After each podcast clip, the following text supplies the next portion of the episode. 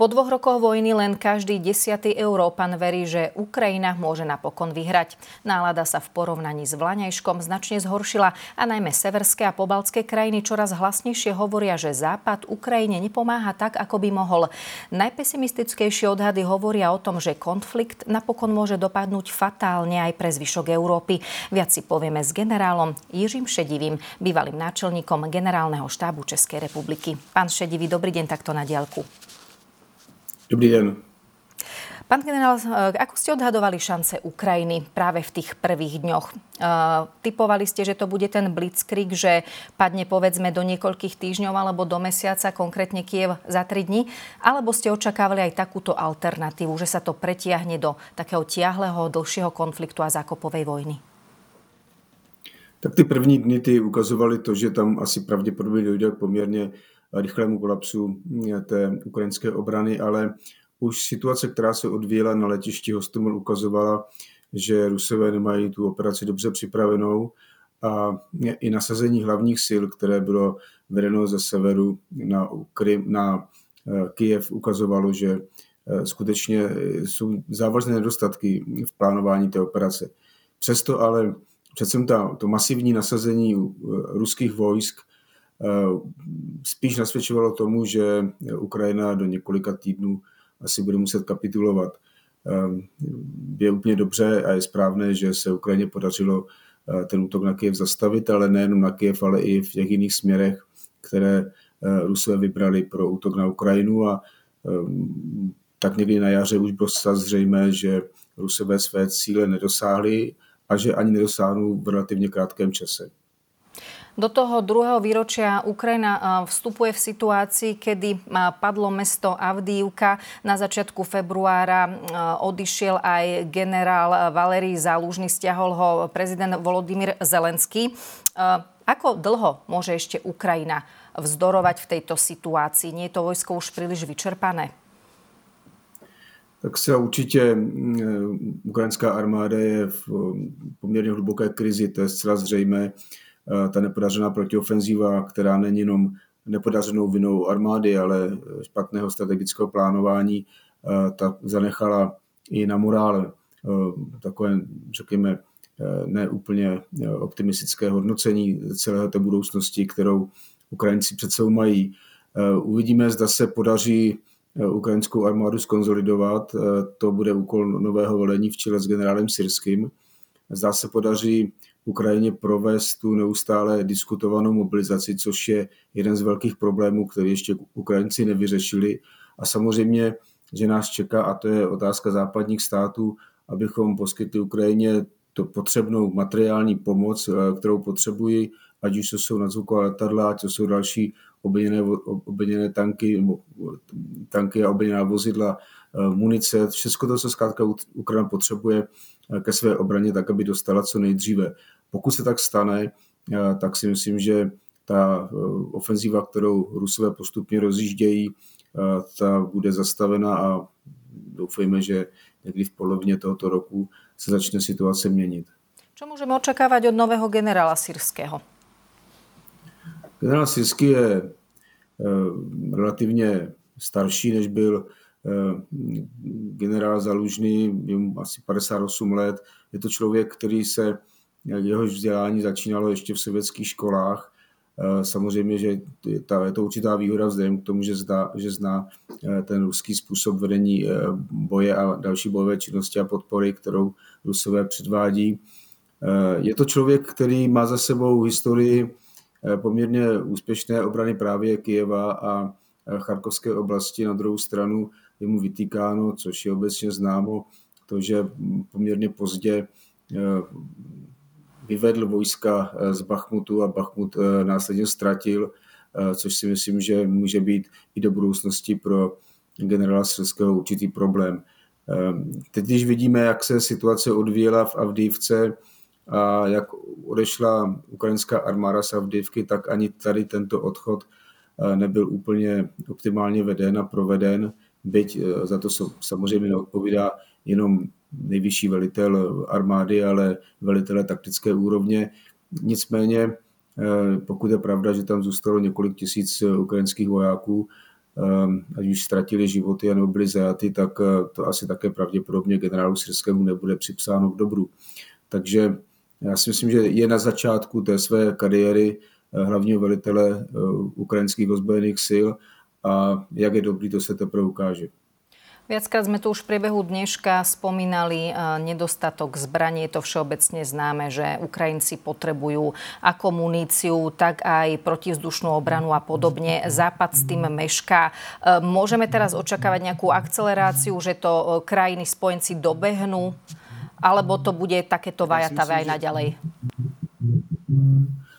Já si myslím, že západní státy v čele s Evropskou unii eh, pravděpodobně se jim pokusí eh, ten materiál, který jsme slíbili, ještě ho pořád Ukrajinci nedostali, eh, doručit.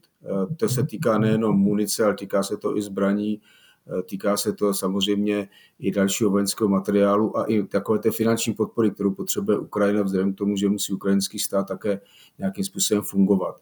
Takže já po té eh, neúspěšné protiofenzivě a zároveň té kritické situaci, která v současné době na Ukrajině je, si myslím, že se zrychlí celý ten proces, který vždycky na naší straně trval strašně dlouho, zejména ta politická rozhodnutí, která eh, byla doprovázena spoustou debat, eh, vysvětlování a zároveň i se vyhybání tomu, co všechno by tam měly být Eh, měli Ukrajinci dostat. Jednoduše, eh, myslím si, že teď se konečně stává situace přehlednější a eh, to zajištění materiální podpory Ukrajincům bude zrychleno.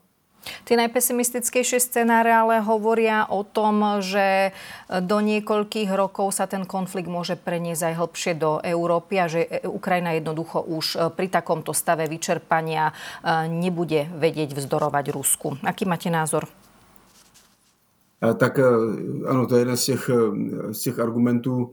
Eh, já si myslím, že Rusové zase nejsou tak dobří, aby pokud by se jim podařilo zlomit odpor Ukrajinců, dosáhnout některých významných územních zisků na území Ukrajiny, že by byli schopni pokračovat dál v nějakých bojových aktivitách směrem dále na západ. Ale co si myslím, že pokud se podaří Rusům Ukrajinu, nemyslím porazit, ale určitě dostat do nějaké situace, kdy bude muset akceptovat eh, ruské požadavky, eh, tak to bude pozbuzení pro to, aby všemi možnými jinými způsoby a možnostmi narušovali jednotu západoevropských, ale i středoevropských států. Budou mít neustále tendenci narušovat jednotu eh, například pobalských států tím, že budou aktivizovat některé ruské menšiny v těchto státech. Jednoduše musíme počítat s tím, že bude Rusko mnohem aktivnější v tom, jak eh, napadat eh, naše státy jinými prostředky než jenom vojenskými. My obecně mluvíme o těch hybridních hrozbách a hybridních nástrojích, eh, které celé určitě Rusové používali už v minulosti, ale budou používat v takovém případě i do budoucnosti. A zřejmě se to bude i stupňovat. Myslím si, že ano. Mm, v pondelok e, bude summit v Paríži a vlastne cieľom, ako to hovoril Emmanuel Macron, je vyslať um, signál na Ukrajinu, že e, jednoducho Európa z vojny ešte nie je unavená. Okrem nejakých symbolických alebo deklaratórnych vyjadrení, očakávate, že sa tam dohodne aj nejaká reálna pomoc, že naozaj z toho budú plynúť potom aj nejaké skutky? Tak já si myslím, že právě ta současná situace a takové to odhodlání Eh, politických představitelů eh, těch demokratických států, toho jednotného západu, eh, že k tomu bude směřovat. To je bez zesporu jasné. Například česká aktivita pro získání většího množství munice z mimo evropských států přilákala nebo připoutala i další státy. Takže je vidět, že ty iniciativy, které jsou v současné době spouštěny, asi pravděpodobně budou mít řekněme, optimističtější eh, závěr eh, v tom, že Ukrajině bude dodáno to, co bude potřebovat. Ale buďme si také vědomi toho, že eh, v našich společnostech lidé jsou relativně už i unavení také z toho neustálého reportování, co se odehrává na Ukrajině. Sice Ukrajinu lidé všichni podporují, ale přece jenom se začíná objevovat názor, že je už nějakým způsobem tu válku ukončit. Takže to jsou takové dva směry, které samozřejmě, že dneska jeden je pozitivnější, jeden je negativnější, ale budou ovlivňovat i rozhodování politiků. Práve na to som sa chcela opýtať a konkrétne na ten európsky prieskum, podľa ktorého naozaj asi iba 10% Európanov e, verí, že Ukrajina ešte má šancu e, túto vojnu vyhrať. Môže to práve ovplyvňovať rozhodovanie e, vrcholových politikov v jednotlivých krajinách, ako k tomu pristupovať, koľko peňazí na to vyčleňovať, ako sa k tomu postaviť, či posielať vojenskú pomoc a podobne? Tak samozřejmě, že ano, politici dělají to, co chtějí voliči, to je zcela, zcela evidentní a víme, že existuje v, v evropských státech eh, napříč celou Evropou eh, poměrně velká nervozita. Ta nervozita vychází z toho, že řada států ještě pořád se potýká s ekonomickými dopady eh, těch krizí, které byly spojeny s covidem a následně potom ta ekonomická, ekonomické krize, které přišly po covidu. Eh, vidíme, jak se momentálně aktivizují zemědělci, kteří rovněž také eh, poukazují na některé problémy, které existují v zemědělství a nejsou spojeny pouze jenom s rozhodnutím Evropské unie, ale samozřejmě například i s tím, že se brání, aby některé produkty z Ukrajiny eh, byly zasílány do Evropy a v Evropě vidí zemědělci je jako nekalou soutěž. Takže tohleto všecko to samozřejmě, že bude mít i nějaké dopady a pokud Evropa posílá eh, na pomoc eh, Ukrajině poměrně velké množství peněz, tak určitě existuje skupina lidí a voličů těchto politiků, která eh, to bude používat jako argument, staríme se sami o sebe, nestaríme se o Ukrajinu. Tento krátko takový mm, pohled, který skutečně je podle mě velmi nesprávný, tak ten může to rozhodování politiků ovlivnit v tom negativním slova smyslu. Švajčiarsko sa ponúklo, že by do leta chcelo zorganizovať mierovú konferenciu. Čo si pod tým vieme reálne predstaviť? Bude vôbec možné ju zrealizovať a mohla by priniesť nejaké reálne výsledky? Tak takovéto ehm, konference můžete zorganizovat. Já si myslím, že už jich proběhlo několik a výsledky jsou vždycky téměř stejné.